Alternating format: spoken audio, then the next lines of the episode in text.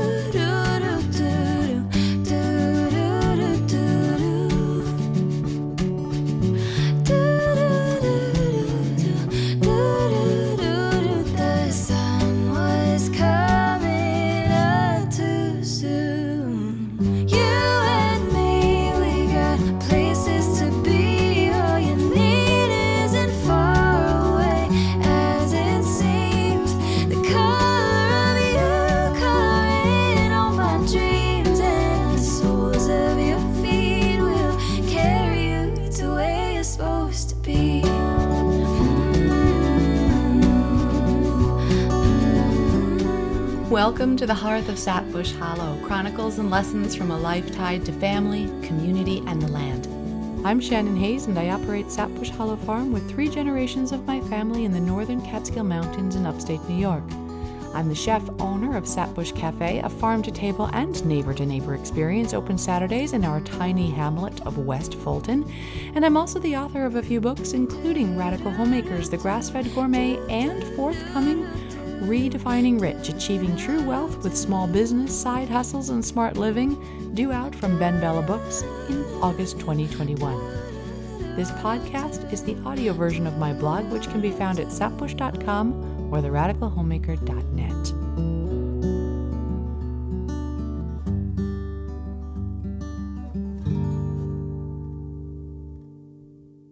Psychic training, violin, and fashion design these are not the academic subjects I'd have chosen for my 13 year old daughter, but she's begged, pleaded, found the money, found her teachers, and organized to work the lessons in between her writing classes, farm tours, waiting tables, and math lessons.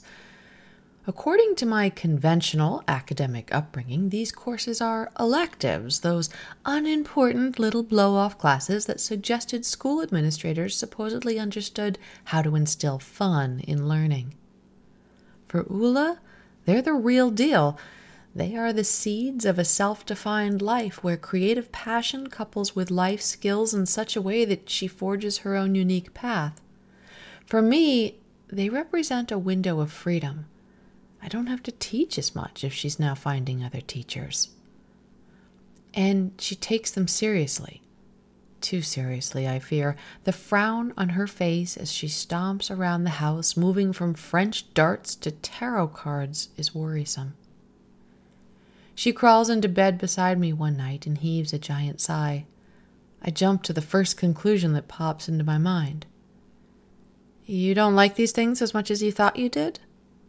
I hope this isn't true. Her intuitive gifts have been bubbling to the surface since she was a little kid, creating anxiety as she picked up on other people's feelings and emotions and confused them with her own.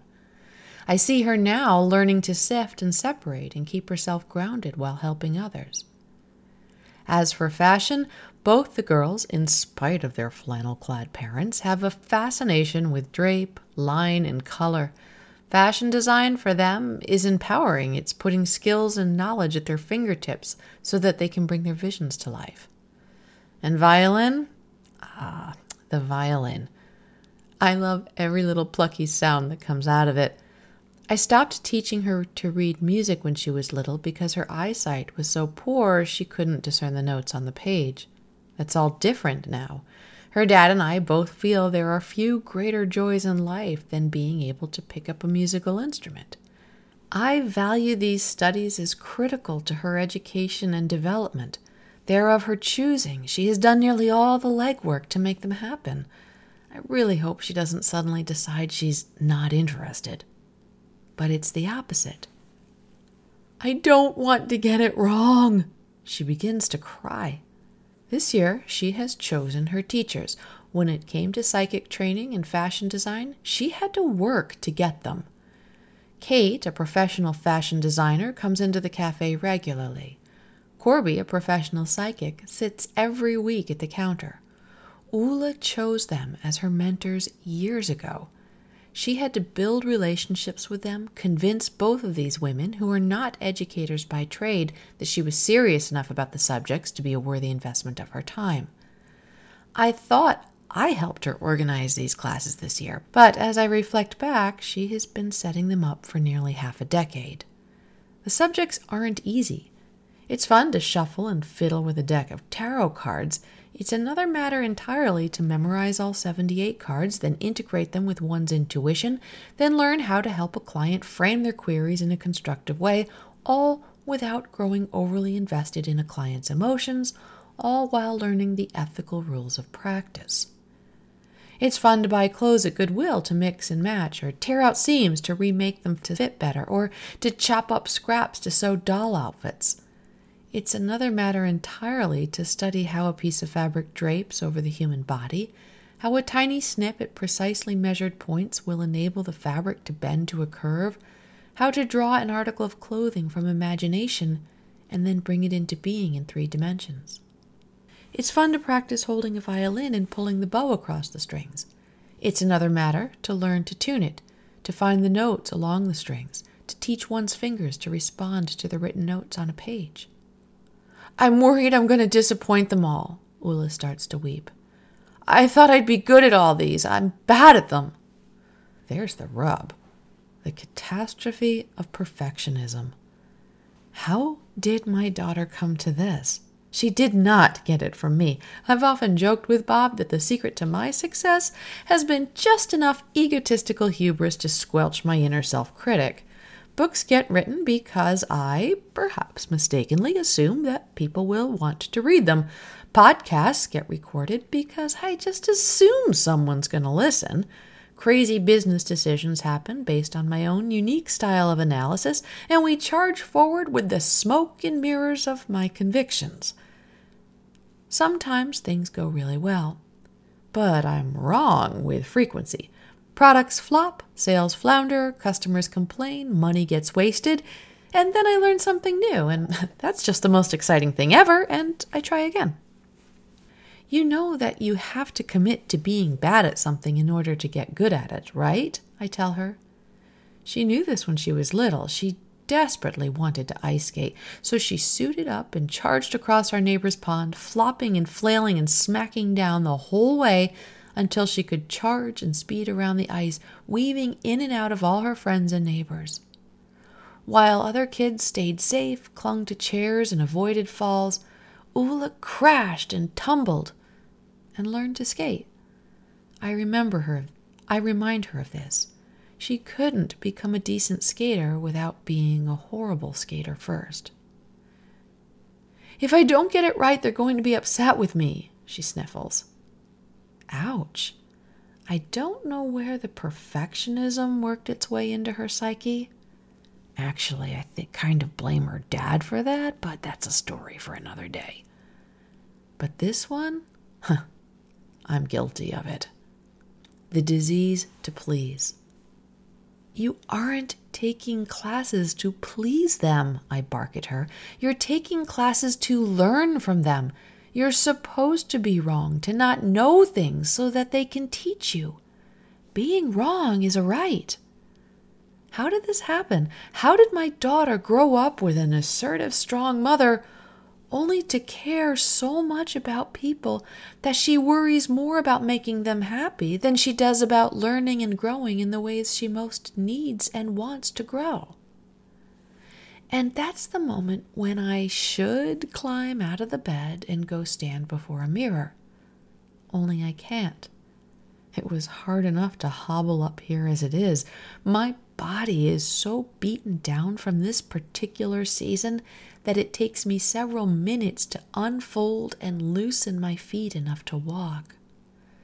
The books and knitting projects I love are heaped up next to my bedside table because I've been too wrapped up with my work to let my mind drift off to them. And work is about my sense of obligation to my family, to my customers, all of whom I love so dearly. I don't want to let them down in any way. Just like Ula doesn't want to let down these teachers she has come to love so dearly. But lying here on this bed with my child, I'm so tired. She wants to talk, she needs to talk, yet long days make my eyelids heavy. I may have fewer formal lessons to teach in the morning, but there are so many lessons to teach as she cuddles beside me right now about honoring our need to learn and to grow, about our right to be wrong, to ask questions without fear, to try and fail, or, in my case, to rest, all without worrying about whether people will feel let down by us. We have to trust that we are good people at our core, that we are on a good path, that we are worthy of love, even if we don't always meet others' expectations. Because when we do, we ask, we challenge, we learn, we rest, we heal, we reflect, and we help everyone around us do the same. Then we start the process all over again. And this is how we make a life of our own design.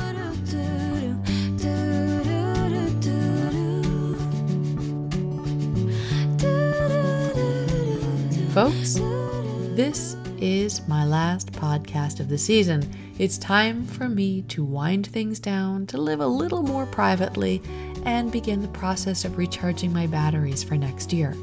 If all goes as planned, the Hearth of Sapbush Hollow podcast will return in spring of 2021. Thanks to the support of my blog patrons, all the back archives have been restored to public access for the next few months. So now you can re listen to back episodes while I'm hibernating. All of these podcasts happen with the support of my patrons on Patreon. This week, I would like to send a shout out to my patrons Marge Berger and Anne Bogart. Thank you, folks. I could not do it without you.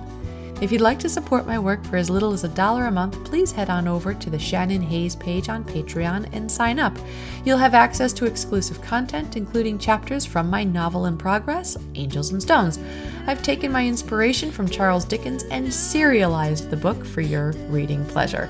The chapters from the previous year's postings are all up there, and we will pick up with season three of Angels and Stones in January.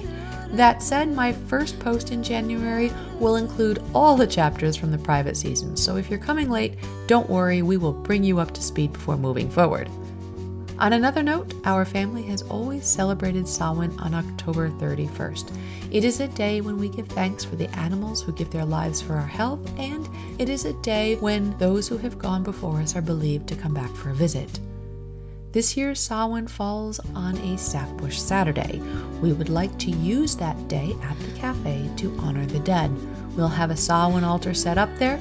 If you are in town and you wish to add a photo or artifact of your year to the Samhain altar, please come by and do so. All prepared food sales from that day will be donated to the family of our longtime regular customer and good friend, Ron Cleve, who passed earlier this month. The leaves are nearly all gone from the trees here in upstate New York, making for a fabulous light show as the sun illuminates the naked canopy and wood smoke spirals out of chimneys. It's the perfect time to be ordering one of our wool blankets.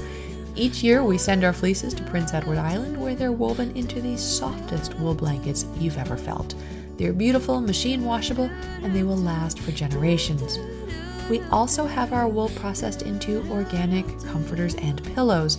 Wool bedding is naturally fire retardant, mold and mildew resistant, and it enables your skin to breathe easier and helps your body to thermoregulate better than down or synthetics. We can ship our wool bedding anywhere, so scroll on over to sapbushfarmstore.com and check them out. Speaking of comforters, we're running out of days for our October comforter special. Buy any wool comforter and we will include a free wool pillow with your purchase. No coupon codes are necessary. Just buy the comforter before the 31st and we will automatically include it. And while you're at our website, please don't forget to explore our yarn. Our wool is not carbonized, which means it isn't dipped in sulfuric acid prior to spinning, which is a common industrial mill practice in this country that strips the fibers of their lanolin. Rather, our fleeces are just washed in plain old soap and water prior to being dyed and spun. That leaves us with lanolin rich, colorful yarns that won't dry out your hands as you crochet and knit. Our skeins are 4 ounces worsted weight, about 220 yards each. They feel so scrumptious, they are like candy for your hands. Now, moving along, it is time to order your lamb and pork shares. While you can always buy our pastured grass fed meats by the retail cut, if you have the storage, ordering one of our whole, half, or quarter animal shares is still the most economical way to acquire your meat. You can learn more about CSA shares at sapbushfarmstore.com. If you don't have storage or you have a smaller household, we are reintroducing Sapbush subscriptions. When you sign up for a monthly subscription, which can be picked up or shipped, you get 7 to 10 pounds of mixed grass fed and pastured meat cuts, including a roast, some breakfast meats, something for the slow cooker, and something for quick cooking. You also get a quart of bone broth and two servings of our homemade frozen heat and eat cafe meals so that you don't have to cook dinner when you get home. We're hearing from our customers who trialed these shares this year that one box lasts a household of two moderate meat eaters for about a month. In my house, with three farming teens, well, we might be able to stretch it for about a week. These monthly shares are designed to help smaller households or those without storage enjoy comparable savings to the whole and half animal shares. We get to select the cuts, which helps us move through our inventory at an even pace, and you get 15 to 25% savings, depending on the length of your subscription, off our products. And we promise no organ meats in the mix. If you want those, you can order them separately at sapbushfarmstore.com. These are all first quality, easy to cook cuts like roasting chickens, pork chops, bacon, breakfast sausage, ground lamb, beef steaks, and the like.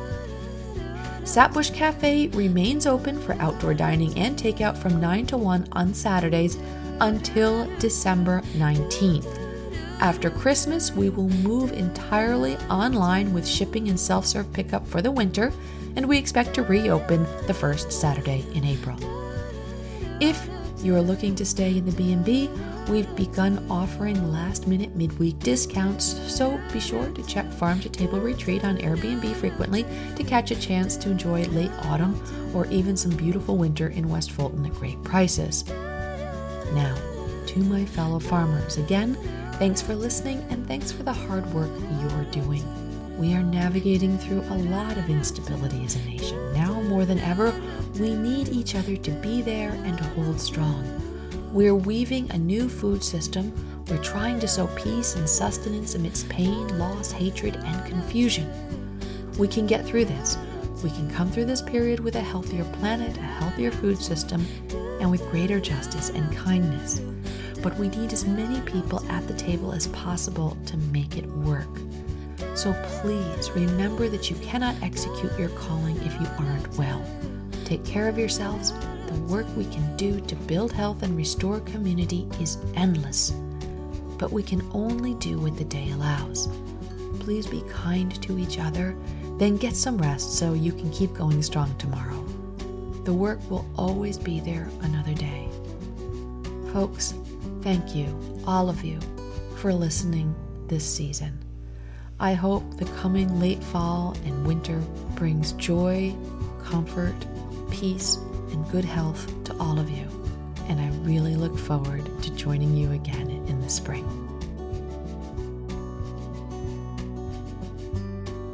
This was produced and edited by the sexiest man alive, my husband Bob Hooper, and the great music we're listening to comes to us from memory. Thanks for listening and have a great week.